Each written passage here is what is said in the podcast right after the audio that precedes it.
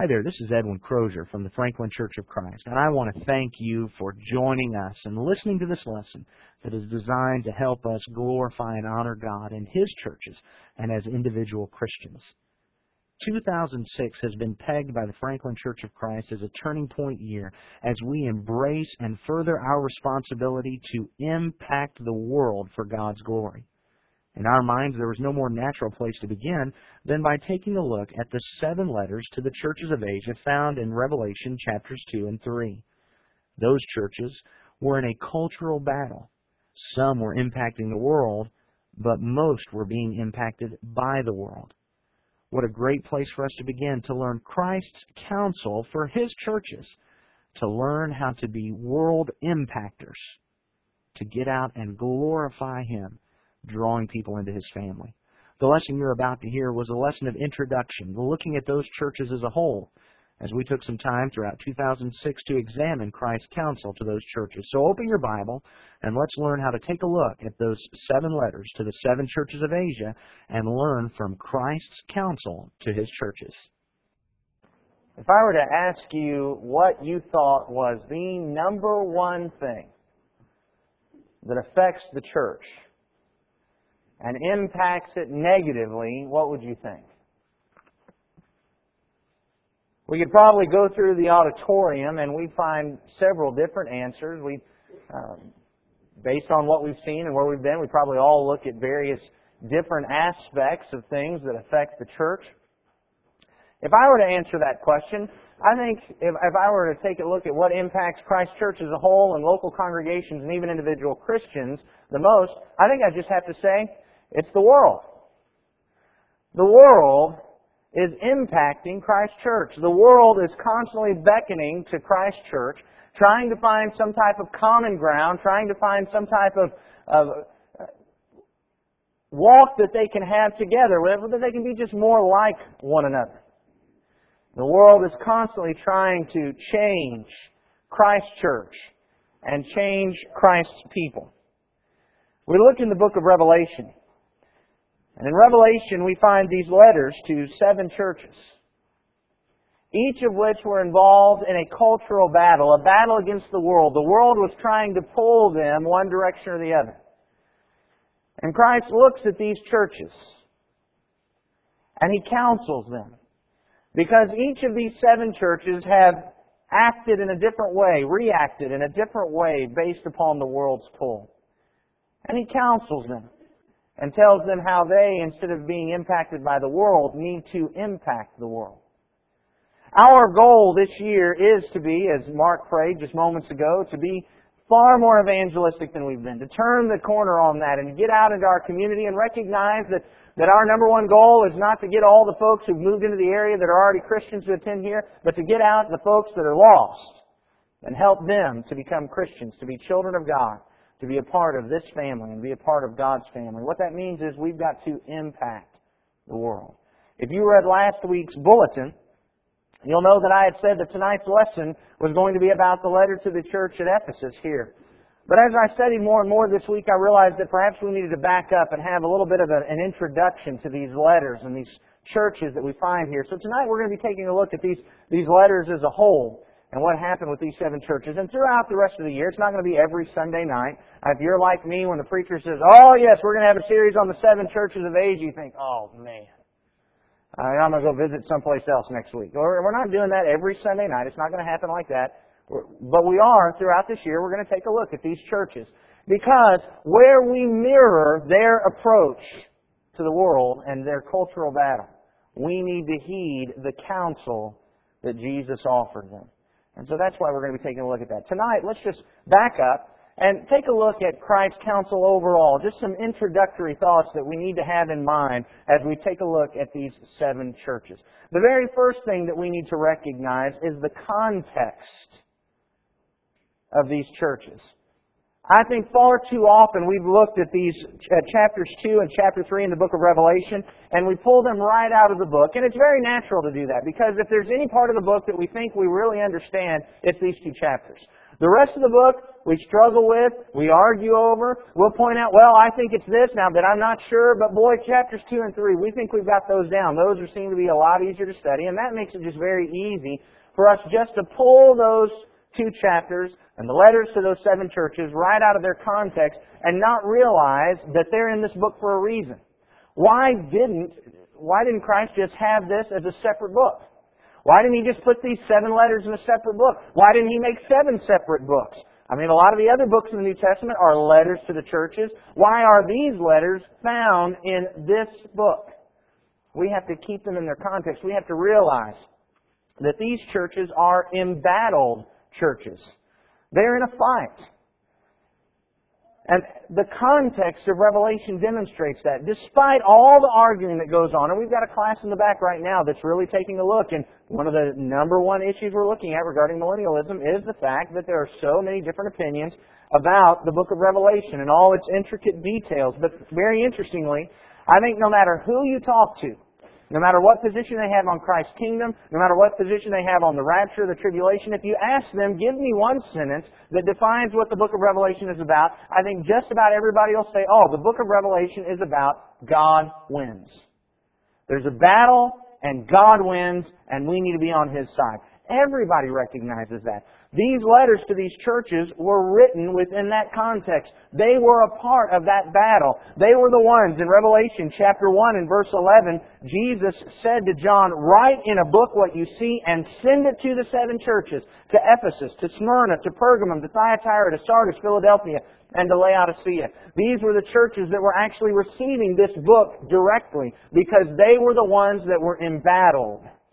There in Revelation chapter one and verse nine, John says, I, John, your brother and fellow partaker in the tribulation and kingdom and perseverance which are in Jesus, was on the island called Patmos because of the word of God and the testimony of Jesus. The members of these churches were partakers in Christ's kingdom. They were enduring a tribulation and they needed to be taught to persevere. And so Jesus was having John write this entire book to them, and He began it with these letters to each of the churches. Why? Because each of the churches were facing this battle against the devil, against the beast or ungodly government, and against the false prophet, ungodly false religion. That's what they were facing. And each one of them responded differently.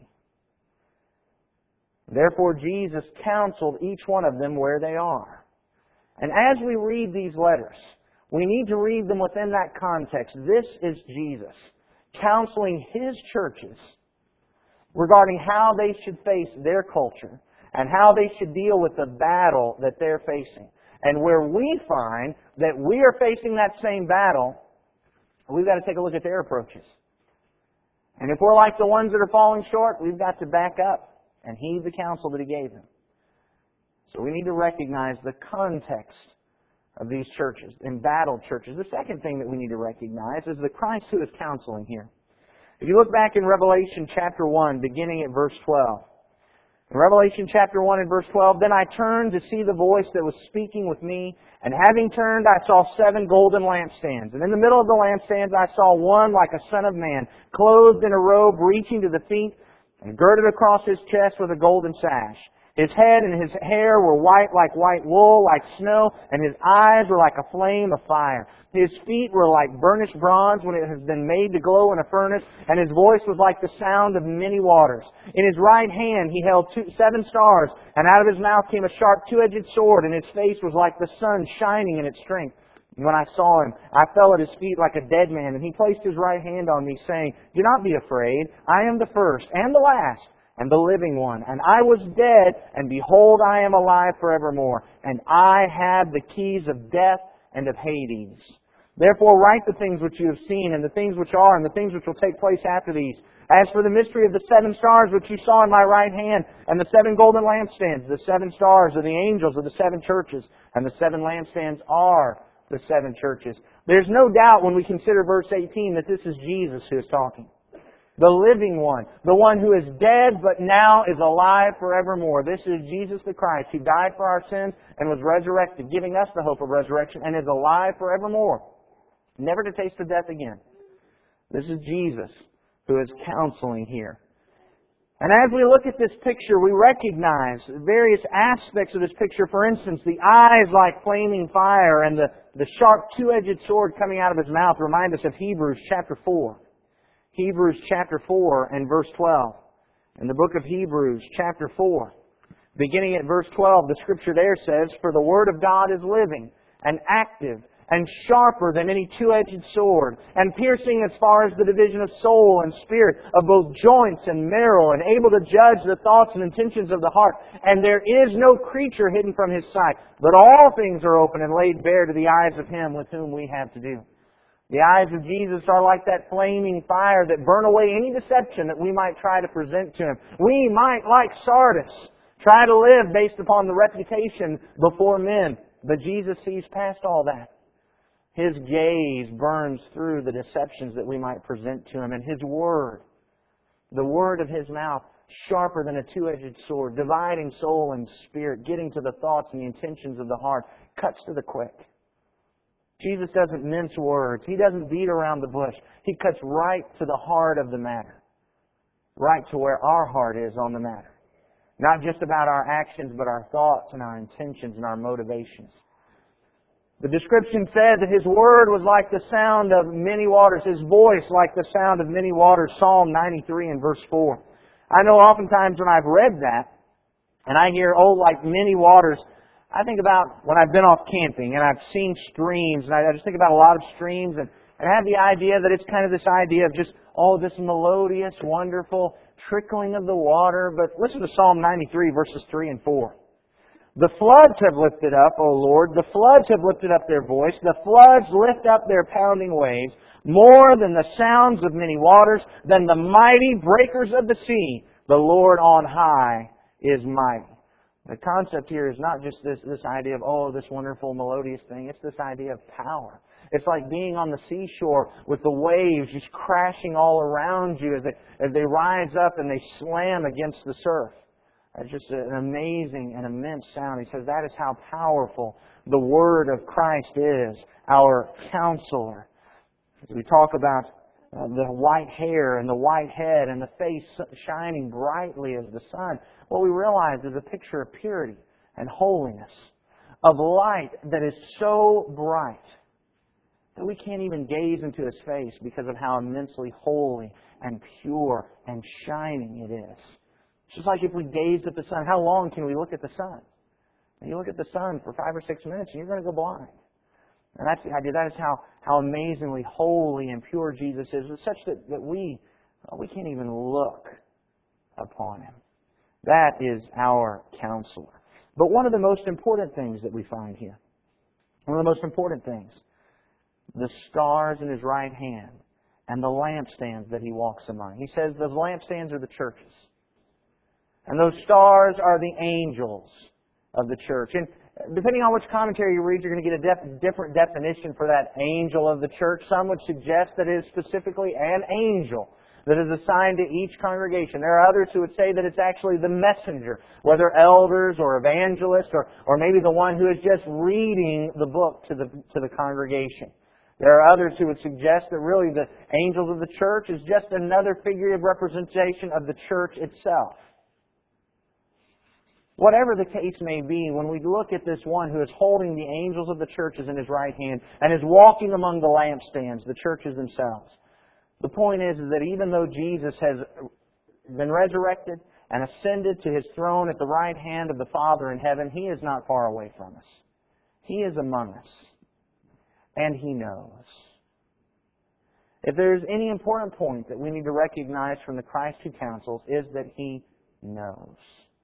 Every single one of the letters, after Jesus introduces Himself and some aspect of His character, He says, Revelation two two, "I know your deeds and your toil." Verse nine of Revelation two, "I know your tribulation and your poverty." Verse thirteen, "I know where you dwell." Verse nineteen, "I know your deeds." Chapter three and verse one, "I know your deeds, that you have a name that you're alive, but you're dead." Verse eight, "I know your deeds." Chapter three and verse fifteen, again to Laodicea, "I know your deeds." The one who counsels, He knows. We may hide things from one another. And we may hide things from other congregations. such that we can have a wonderful reputation, but we can't hide anything from this Christ who counsels us. His gaze pierces through. And He knows our deeds. And He knows our hearts. And He knows what we need. And He has the keys to death and Hades. He has the right to counsel us by virtue of who He is. And we ought to listen to Him because of what He provides. That is the Christ who is writing these letters as He teaches us how we ought to act and how the congregation ought to fight this cultural war of which we are a part. The third thing that I think we ought to take note of from these seven letters to the churches of Asia. You know, interestingly, we live in a day and age where folks want to say that everybody is all right. If you were to stand up and say that somebody is wrong about something, especially if you were to stand up and say that an entire congregation is wrong about something, you would be castigated as arrogant, as mean, and as unloving. It's gone so far. I mean, and this is a cultural thing. This is a cultural thing. I've heard from some in schools, as we've talked about our Bible class curriculum and the various things that we're trying to do, uh, somebody pointed out that they've heard some in, in schools where if somebody were to answer the question two plus two equals five, the teacher would respond, well, you're right in a different way. We just, we just want everybody to be right. And, and that just, we just can't have that. The fact is that there is a message that we learn from these seven churches. It's the fact that sometimes churches are just wrong. As we take a look at these churches here at, that Jesus wrote to them, despite their great beginnings, at least five of them got to a point where Jesus had to say, you're wrong. Five of them, He said to them, repent and change. There were things that they weren't doing right. They were wrong. And we have to come to grips with the fact that, well, that might be us. What if we're wrong? Granted, this to us, this may seem like such an obvious point. You're wondering, why on earth is this just a whole point in a sermon? And I'm not going to spend all night long on it justifying making it a whole point. But we just have to recognize sometimes churches are wrong. And if we read these letters and we find that the counsel that's offered to Ephesus or Laodicea or to one of the others that He said to repent, and we find that their approach to this cultural battle is exactly the approach that we have been taking, what should we do about it? A church that finds that it is wrong, what should they do? Well, that's lesson number four. Well, if we're wrong, just change. If we're wrong, we need to repent and we need to change and we need to do what Jesus said. Here in these seven letters, we'll find that five times He pointed that out, that they needed to repent. In verse, uh, chapter two and verse five, therefore remember from where you have fallen and repent and do the deeds you did at first. If we find that we're like Ephesus, that's the approach that we need to take. In, to Pergamum, in verse fourteen, but I have a few things against you, because you have there, you have there some who hold the teaching of Balaam, who kept teaching Balak to put a stumbling block before the sons of Israel, to eat things sacrificed to idols, and to commit acts of immorality. So you also have some who in the same way hold the teaching of the Nicolaitans. Therefore repent, or else I'm coming to you quickly. To Thyatira, in verse twenty he said, but I have this against you, that you tolerate the woman Jezebel, who calls herself a prophetess, and she teaches and leads my bondservants astray, so that they commit acts of immorality, and eat things sacrificed to idols. I gave her time to repent, and she does not want to repent of her immorality. Behold, I'll throw her on a bed of sickness, and those who commit adultery with her into great tribulation, unless they repent of her deeds. We might find that there are some within the congregation that we have to get them to repent. And the rest of us who have not committed the sins along with them have to hold fast to what we have been given, as it says in verse twenty-four. Writing to Sardis, chapter three and verse three, so remember what you have received and heard, and keep it, and repent. Therefore, if you do not wake up, I'll come like a thief, and you'll not know at what hour I will come to you. Verse two, it said, wake up and strengthen the things that remain which were about to die.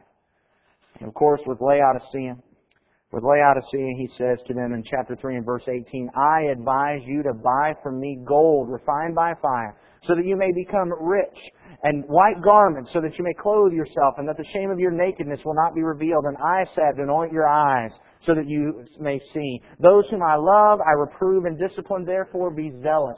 and repent. If we find that we're like Laodicea, we need to change and turn to God for our strength, both spiritual, physical. Uh, we need to gain that spiritual strength from Him. But if we find, in any case, and I'm not saying that we're going to do that.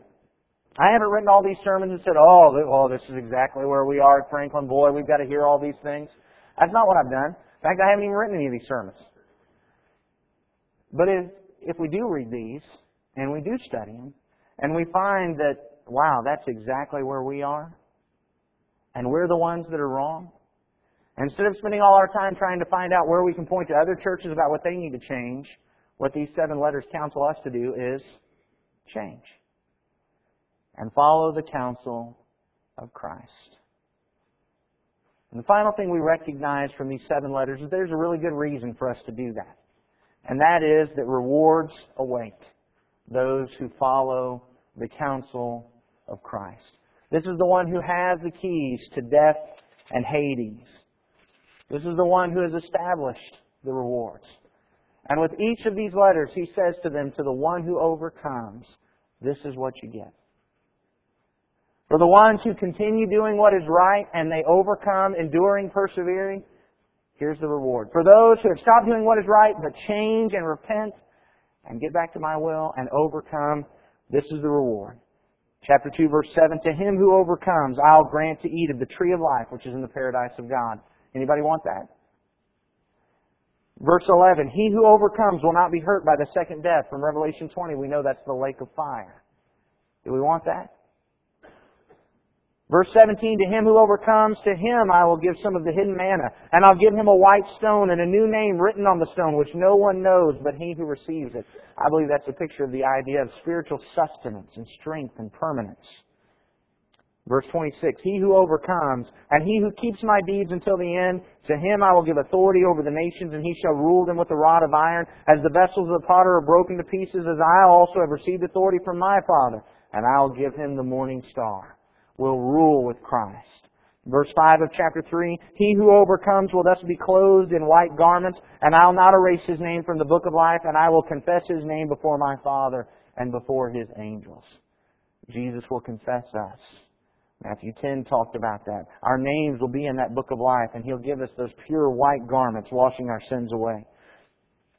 Chapter three and verse twelve. He who overcomes, I'll make him a pillar in the temple of my God, and he'll not go out from it anymore, and I'll write on him the name of my God and the name of the city of my God, the new Jerusalem, which comes down out of heaven from my God, and my new name. And finally, verse twenty-one.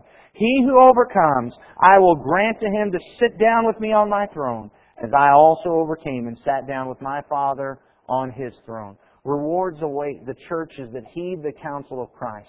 We are in a cultural battle. It may not be as treacherous as the ones these early churches were facing yet, but nevertheless, we are in a cultural battle. We are facing the pull of the world. We are facing the temptations of the devil. We are facing the pull of an ungodly government and false religion. These seven churches were facing all those same things. Some of them approached it correctly, and some of them didn't. And I'll tell you what I think we're going to find as we study through these seven churches. What we're going to find is that as we look across the churches in general in our nation, we could probably say each of them is going to take one of these seven approaches. And perhaps a mixture of some of them. But Christ's counsel is going to be complete.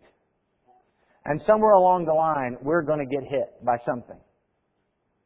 And we need to be prepared to respond appropriately. And make sure that we are the ones impacting the world. And not allowing the world to impact us. As we listen to Christ counsel His churches. I certainly hope this lesson has been beneficial for you and prepared the way to study each of those churches individually. Let's remember what we learned as an introduction to those seven letters.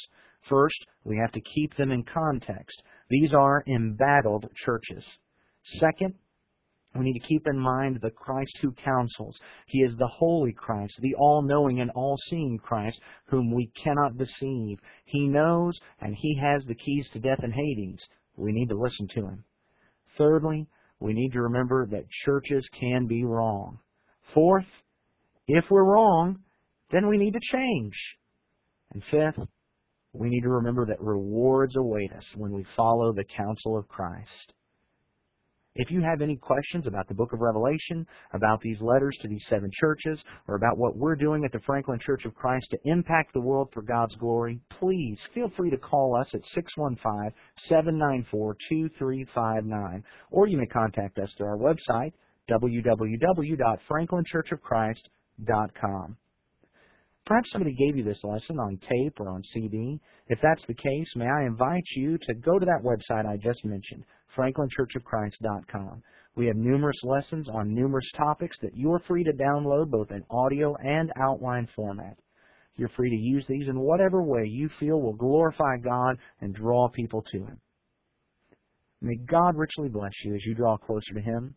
More importantly, may you richly bless God.